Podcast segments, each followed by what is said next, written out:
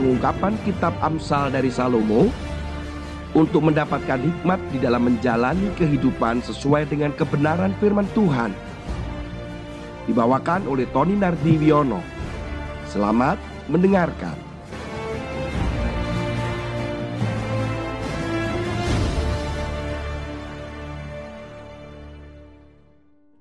Shalom Bapak Ibu sekalian kekasih Tuhan Bersyukur kita bisa bertemu Untuk bisa bersama-sama berbagi tentang firman Tuhan. Saudara yang kekasih di dalam Tuhan Pernahkah dengar kata-kata tentang altruistik? Altruistik moral Altruistik murni. Altruistik ini adalah perilaku menolong. Kalau di bahasa sederhana itu perilaku menolong. Altruistik itu lebih cenderung orang yang menolong, memberi itu tidak berpikir untuk imbalan. Dia tidak memikirkan dirinya sendiri dan mau berkorban untuk menolong orang lain tanpa pamrih. Begitu. Altruistik sendiri itu diteliti saudara di dalam ilmu psikologi dan ilmu sosial bahwa altruistik ini diharapkan ada di setiap manusia. Beda dengan prososial. Prososial itu konsepnya lebih besar, itu lebih besar dari altruistik jadi altruistik ini bagian dari prososial begitu ya definisinya. Menolong orang tapi kadang ada maksud atau agenda atau rencana khusus. Jadi ketika menolong orang harapannya ditolong. Menolong orang harapannya ada imbalan begitu ya. Take and give. Gitu istilahnya ya. Atau istilah Orang bisnis dikatakan tidak ada makan malam gratis. Ditraktir maksudnya itu berbaik hati tapi maksudnya ada sesuatu yang ingin dia minta dari orang yang ditraktir. Beberapa tahun yang lalu saya memutuskan untuk menolong seorang anak di dalam sekolahnya mau dikatakan mengangkat anak ya belum sampai sejauh itu tetapi saya dengan istri memutuskan untuk mengcover atau membiayai sekolah mereka. Setidaknya ada tiga anak yang kami biayai. Di tengah keadaan kami tidak punya uang, nggak cukup lah. Jadi anak kami jadi lima. Untuk sekolahnya kami biayai. Karena tiga anak ini berada di luar kota. Saudara, mengapa kami memutuskan itu? Karena memang keluarga ini sedang dalam permasalahan waktu itu.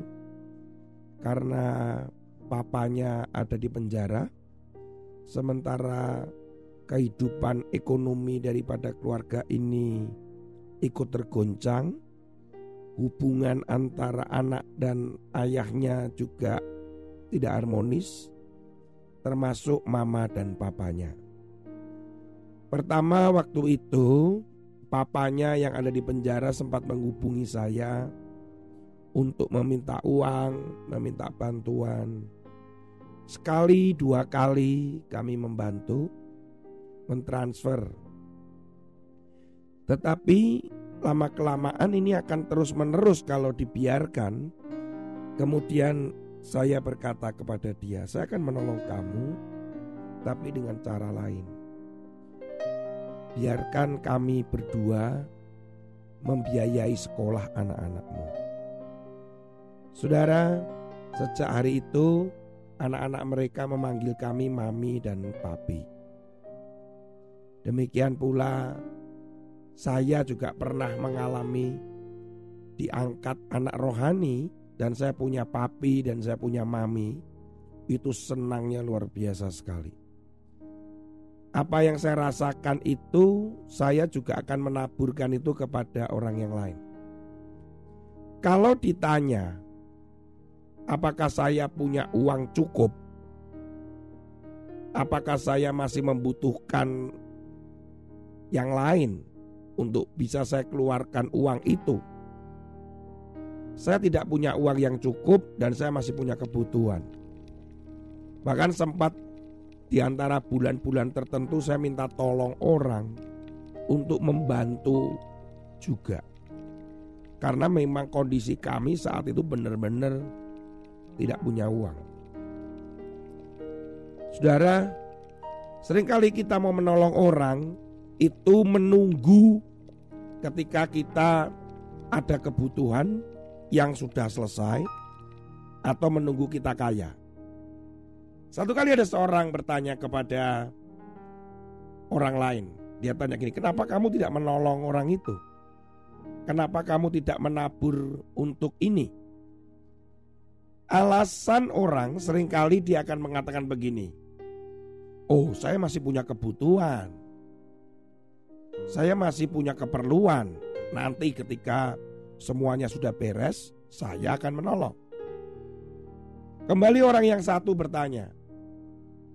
Dilanjutkan pertanyaannya. Kira-kira akankah kebutuhanmu itu akan berhenti? Diam dia. Saudara, kita tetap punya kebutuhan dan tidak akan pernah berhenti sampai kita pulang ke rumah Tuhan. Kalau kebutuhan kita itu menjadi dasar untuk merindu untuk memberkati orang lain, saudara tidak akan pernah menolong dan memberi orang lain. Mengapa demikian? Karena kita tetap selalu punya kebutuhan, kita selalu masih menggunakan uang untuk kebutuhan kita. Kalau itu dijadikan dasar untuk menolong, lupakan. Dengan kata lain, saudara memang tidak mau menolong. Saya ketika menunggu saya diberkati untuk menolong orang lain, terlambat saudara. Bukan begitu yang Tuhan inginkan. Kalau janda di Sarfat menunggu mereka dengan anaknya berkelimpahan untuk menolong Elia, si janda Sarfat ini tidak akan mendapatkan kesempatan untuk mendapatkan berkat dari Tuhan. Firman Tuhan hari ini di dalam Amsal pasal 11 ayat 24 sampai 26. Ada yang menebar harta tetapi bertambah kaya, ada yang menghemat secara luar biasa namun selalu berkekurangan. Siapa banyak memberi berkat diberi kelimpahan.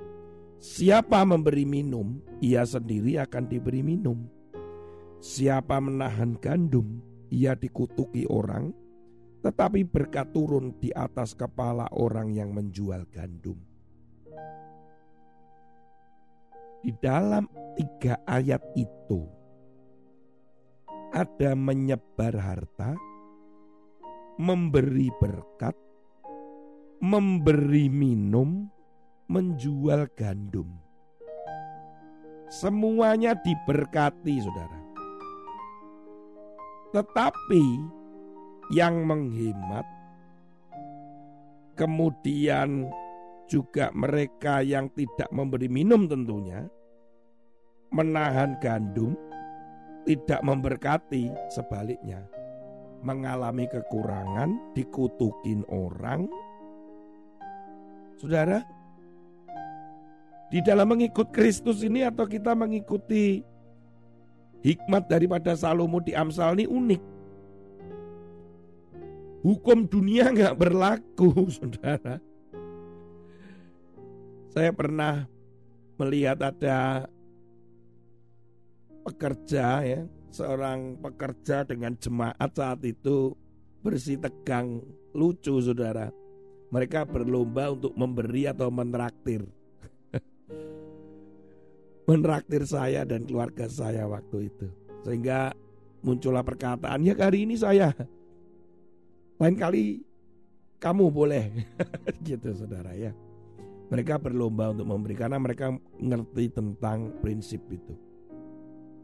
Saya juga pernah melakukan itu ketika saya makan, kemudian saya tahu ada hamba Tuhan, kemudian saya langsung membayar uh, apa yang dipesan oleh hamba Tuhan itu ketika makan. Kemudian kami langsung pulang. Gak perlu diketahui dan gak perlu bilang Pak sudah saya bayar, gak perlu. Tapi ada perasaan bahwa saatnya menabur.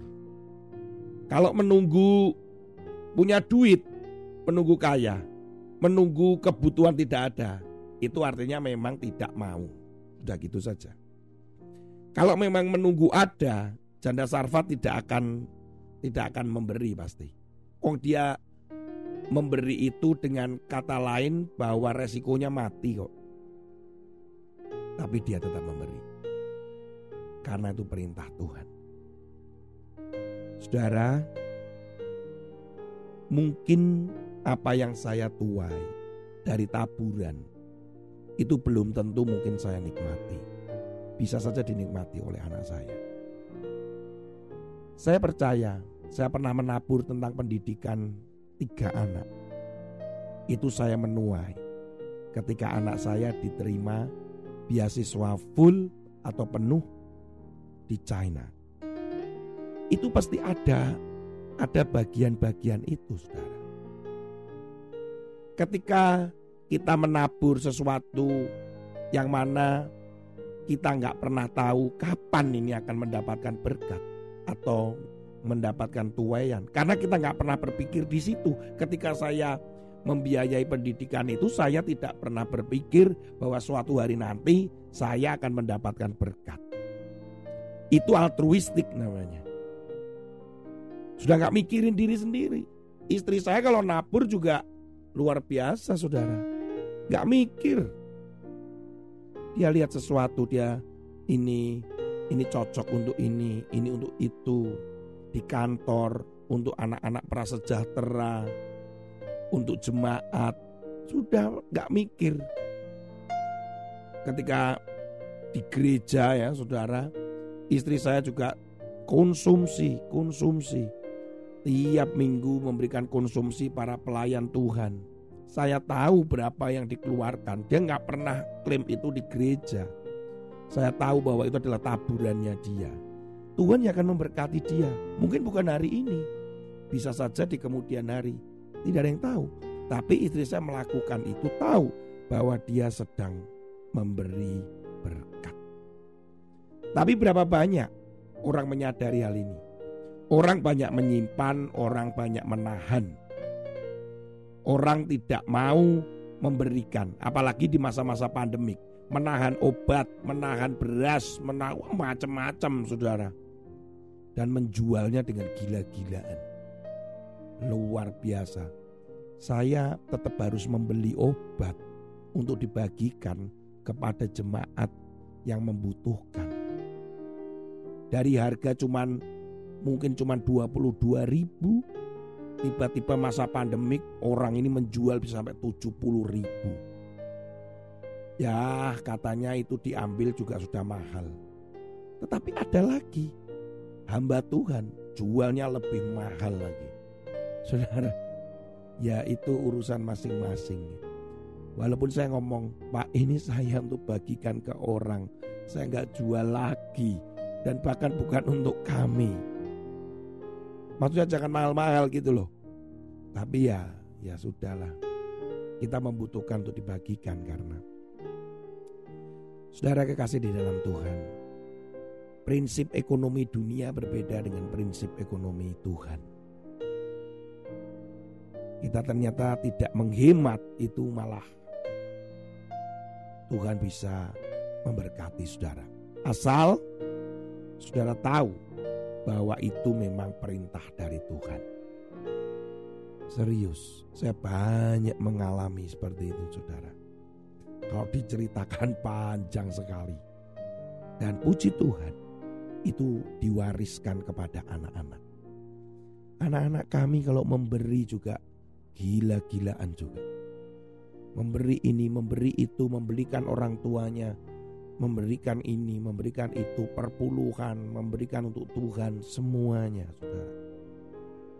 Saya percaya ketika prinsip ini dilakukan, dan itu dilakukan dengan hati yang tulus dan atas perintah Tuhan, hidupnya akan diberkati.